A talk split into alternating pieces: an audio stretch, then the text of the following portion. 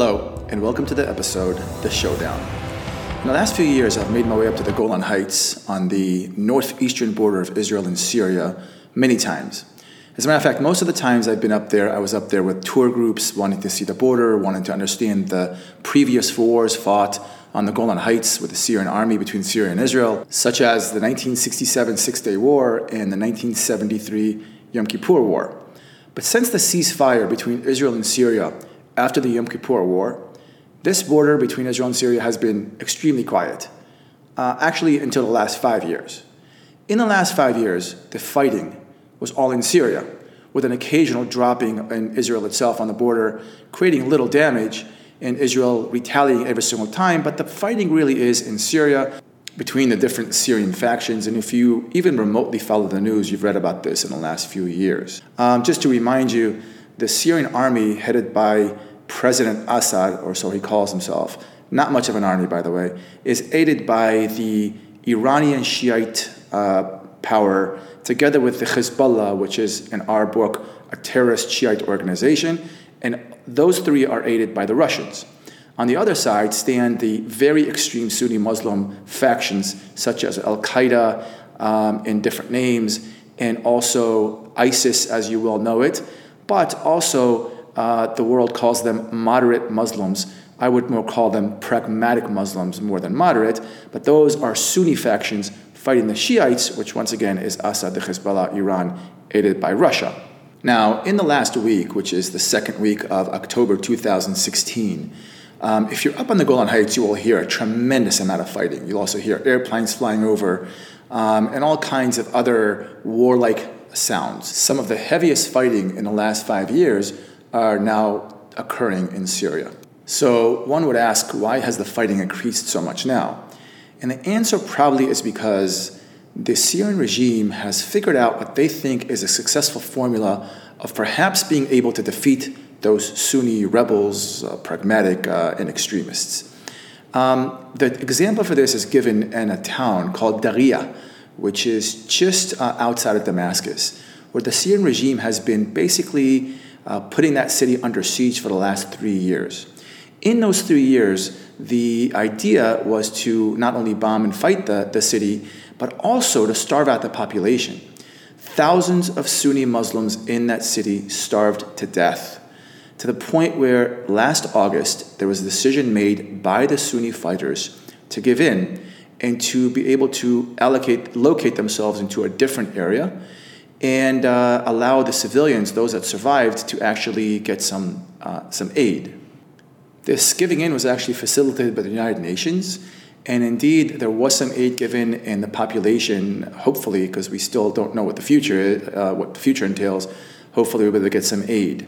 Now, for the Assad regime, this turned out to be a formula of success. And you see this happening in other areas where the Assad army, together once again with the Hezbollah and the Iranian forces, aided by the Russians, are putting cities under siege in the attempt to not only starve out populations, but actually to hit civilian population, where the United Nations perhaps would again get involved, and again, they would be able to take over those areas. The best example of that is what's happening right now in Aleppo. Once again, if you've read the news in the last few days, the Aleppo community, both civilian and fighters, are being demolished by bombings of Assad's army and even the Russians. Civilian homes, uh, schools, and hospitals are being bombed constantly, and it seems as if the Shiite axis, uh, headed by Assad, is not taking any prisoners or any survivors. Now, for many people around the globe that uh, read the news of Syria, this conflict seems to be local, very chaotic, and not really a lot to be able to be done about it. Having said that, I actually want to suggest that uh, this is becoming a global conflict. Um, it was very clear in the last uh, few days, once again, October 2016, that the showdown has begun between two of the strongest nations in the world, the United States and Russia. Ironically, this started on a good note. Um, Secretary of State John Kerry, in talks with Russian Foreign Minister Sergei Lavrov, reached uh, an agreement on a ceasefire that uh, at least would minimize uh, the, the death toll and the fighting in general. The date was set for September 13th, 2016, and specifically did not include fighting Al Qaeda or ISIS. On September 17th, four days after the ceasefire, the United States mistakenly used its airplanes wanting to attack an ISIS group and once again mistakenly hit the Syrian army, which killed 60 to 80 Syrian soldiers. The Syrian president Assad, who never really wanted a ceasefire to begin with, immediately called off the ceasefire and immediately started an attacks on Aleppo. One of these attacks, most likely orchestrated by Russian airplanes, took place against uh, a UN convoy, killing at least 18 UN aid workers unloading food from their trucks. The Secretary General of the United Nations, Ban Ki moon, termed this a war crime. The United States also called this a war crime, and there were voices in the United States that were actually calling for intervention in Syria and even against Russia. At this point, the Russians did not take this lightly and took several measures they hoped would deter the United States from any kind of military intervention or other kind of intervention, diplomatic or otherwise. So, diplomatically, the Russians put a stop to a plutonium reduction agreement that was actually made in the year 2000. Technically, militarily, they started moving in um, rockets um, S300s and S400s that would uh, c- that could shoot down airplanes overhead or incoming missiles. Russian Major Igor Konchakov, who's the military spokesman for the defense forces of Russia, had said that the S 300 manned by his Russian troops would not be able to tell which airplanes were which. Of course, that was a very strong hint to the United States that they could shoot down American, uh, American airplanes. Pentagon spokesman Peter Cook replied by saying that the communication with Russia actually works very well in order to make sure that no uh, American airplanes are being shot down. But he said, and I quote, we leave it to the Russians to participate in whatever they see fit, which was anything but a subtle hint to the Russians that America wouldn't just stand idly by if its troops are being attacked in any way. To make a long story short, and for those of you that remember the Cold War, this was uh, Cold War rhetorics this was threats by both countries, and like I said, turning much more into a global event and less and less a regional chaotic conflict. So now it's time for some context. Um, I remember that the last time there was a showdown, such a huge showdown, between the United States and Russia, was when Russia was then called the Soviet Union. This was in 1982. As a matter of fact, during the month of June of 1982. Now, I remember that I was uh, visiting family in northern Israel that lived on the Lebanese border, and there was a tremendous amount of Israeli military on the border of Lebanon. Planes were flying overhead all the time, and you can tell that something big was happening. A year earlier, in April of 1981, there was an aerial conflict over the skies of Lebanon between Israel and Syria, resulting in Israel knocking down two Syrian uh, fighter helicopters. The Syrians reacted to that by placing SAM 6 missile batteries in the Bekaa Valley in Lebanon that would be able to perhaps knock down Israeli jet fighters. Israel, being very concerned with these uh, SAM batteries, decided it would hold an operation that would uh, take out the batteries. Um, and Menachem Begin, who was the Israeli prime minister at the time, was determined to uh, carry this through. Now, at the time, the United States was aware and somewhat afraid that this local conflict between Israel and Syria could lead to a greater conflict between themselves and the Soviet Union. And Menachem Begin, the Israeli prime minister, was pressured by the United States not to carry out the operation, and Begin complied. So the United States also sent over a mediator, whose name was Philip Habib, in order to try to uh, take out the SAM missiles from the Bekaa Valley, and it failed. The Syrians uh, actually refused to do so. Needless to say, the Syrians were allied strongly with the Soviet Union, while Israel was allied with the United States. At this time, Israel and the PLO, which stands for the Palestinian Liberation Organization, were battling as well, and the PLO headquarters and many of their fighters were stationed in Lebanon. Um, their tactic was to fire rockets into Israel and hence disturbing Israeli life all the time. Israel looked for an opportunity to be able to invade Lebanon and to stop the rocket fire and deal with the PLO. And that uh, opportunity, if you want, came when uh, the Israeli ambassador to the United Kingdom was uh, assassinated, or actually was an attempt assassination on his life. He was critically injured, became brain damaged, and died uh, years later. So on June 6, 1982, the Israeli army rolled into Lebanon. under the pretense of fighting the Palestinian Liberation Organization and distancing it from the border with Israel, and of course, distancing the rocket fire um, from Israel in order so that they would not be able to hit Israeli territory. So the war did take place against the PLO, and I too, incidentally, was in this war a little later on and I actually spent uh, almost three entire years in Lebanon. Um, and the Syrians were warned to stay out of it, but it was very clear that the Syrians probably would not be able to stay out of it since they had their troops in eastern Lebanon. Israel had superior fighting forces, a regular army, um, tanks, artillery, foot soldiers, of course. But perhaps the biggest uh, strength of Israel was its air force that was able to not only clear the way, but to pinpoint and strategically destroy those that need to be destroyed and trying to not hit civilians and others. But the challenge to the Air Force were these SAM 6 missile batteries. At this point in June, there were already about 30 missile batteries that were placed in the Bekaa Valley in eastern Lebanon that once again could shoot down Israeli airplanes. Israel Air Force carried out uh, an operation that was named Mole Cricket 19. 19 was the number of batteries that we thought we would attack and hit and destroy. Um, and again, there was question mark of whether we'd be successful at that or not. There was a question mark of how many of our pl- airplanes would suffer consequences of being shot down. All this was uh, in a fog, although some were very convinced that this would be a successful operation. The Air Force used American made technology and technology American made but improvised by Israeli Air Force in order to do two major things. One was to jam the radars of the Syrians both the missile sites and also of the radars, the Syrian radars that could track down our airplanes in the air. And the other, of course, is to use different kinds of missiles in order to take out the missile batteries or any enemy aircrafts that would be looking for what is called an aerial battle, which is called a dogfight. There were two waves of Israeli jets that scrambled over the Bekaa Valley. The first wave consisted of 96 F 15s and F 16s, and then the second waves had about 92 airplanes, jet fighters of all kinds. At first, the Syrians ordered their MiG made, Soviet made airplanes to retreat and land at base, thinking the missiles would be effective against the airplanes. Once they realized that their SAM missiles were being knocked out pretty quickly, they scrambled their jets into the air in order to meet the Israeli planes and to shoot them down. The Syrian planes were depending on their ground radars to be able to locate the Israeli planes while the Israeli planes actually had other planes that were radar planes called Skyhawks that uh, would show us the Syrian planes while in the air.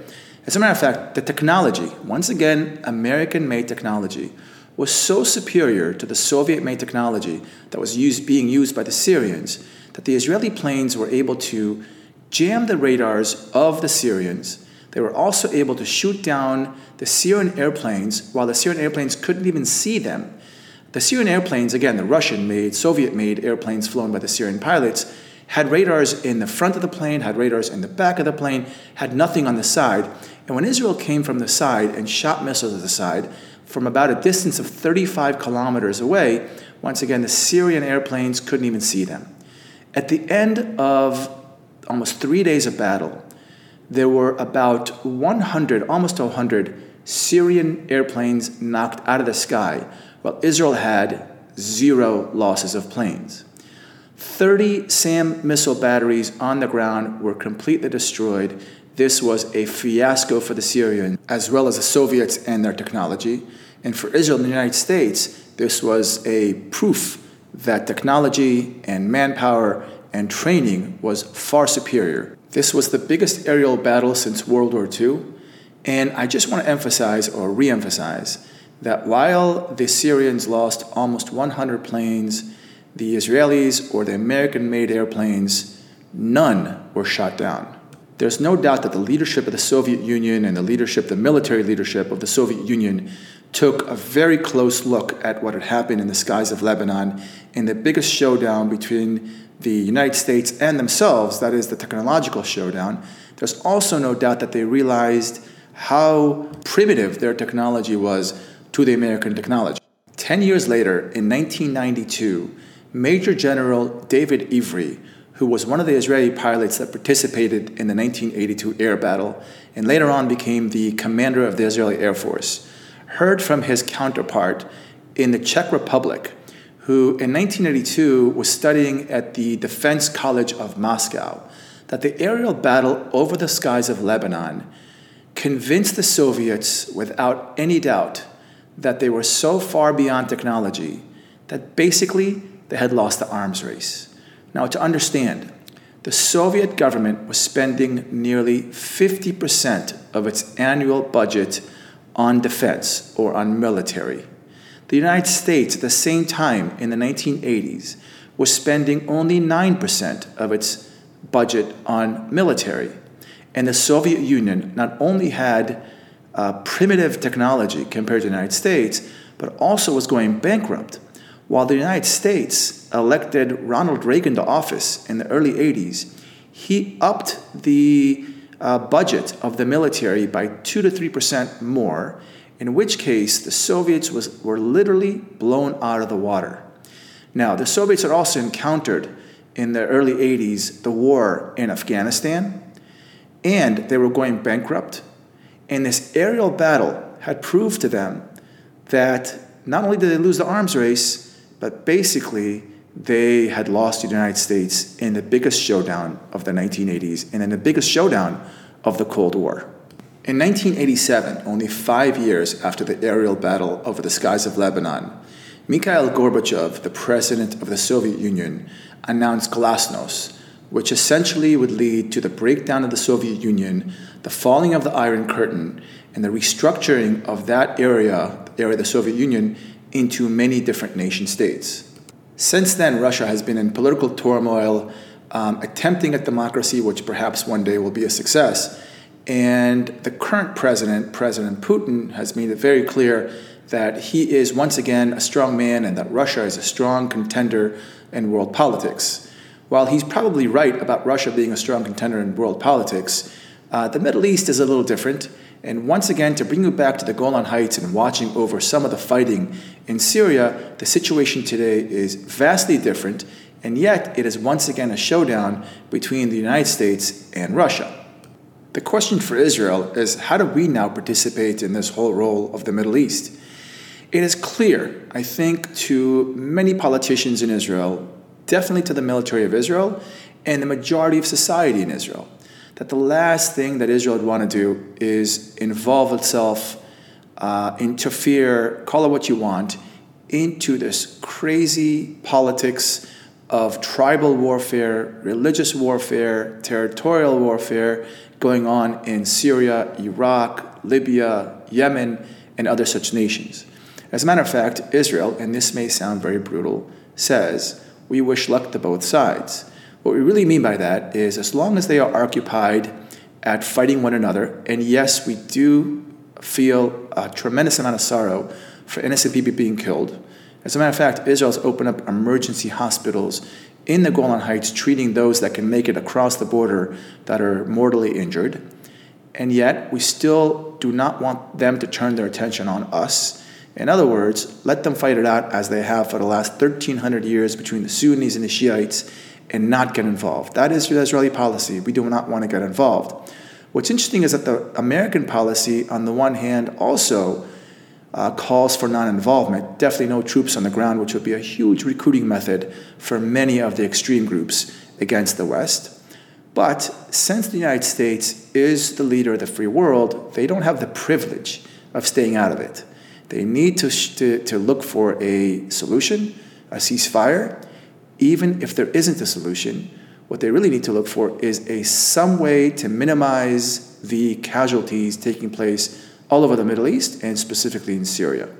The only real power in Syria that can somehow control the Shiite access um, and can bring some kind of ceasefire into being, even though it could be a very uh, fragile ceasefire, is Russia. And I am not at all um, afraid of the rhetoric going back between the United States and Russia. I do not think for one second that Russia wants to engage the United States in any kind of warfare because it knows it will not last.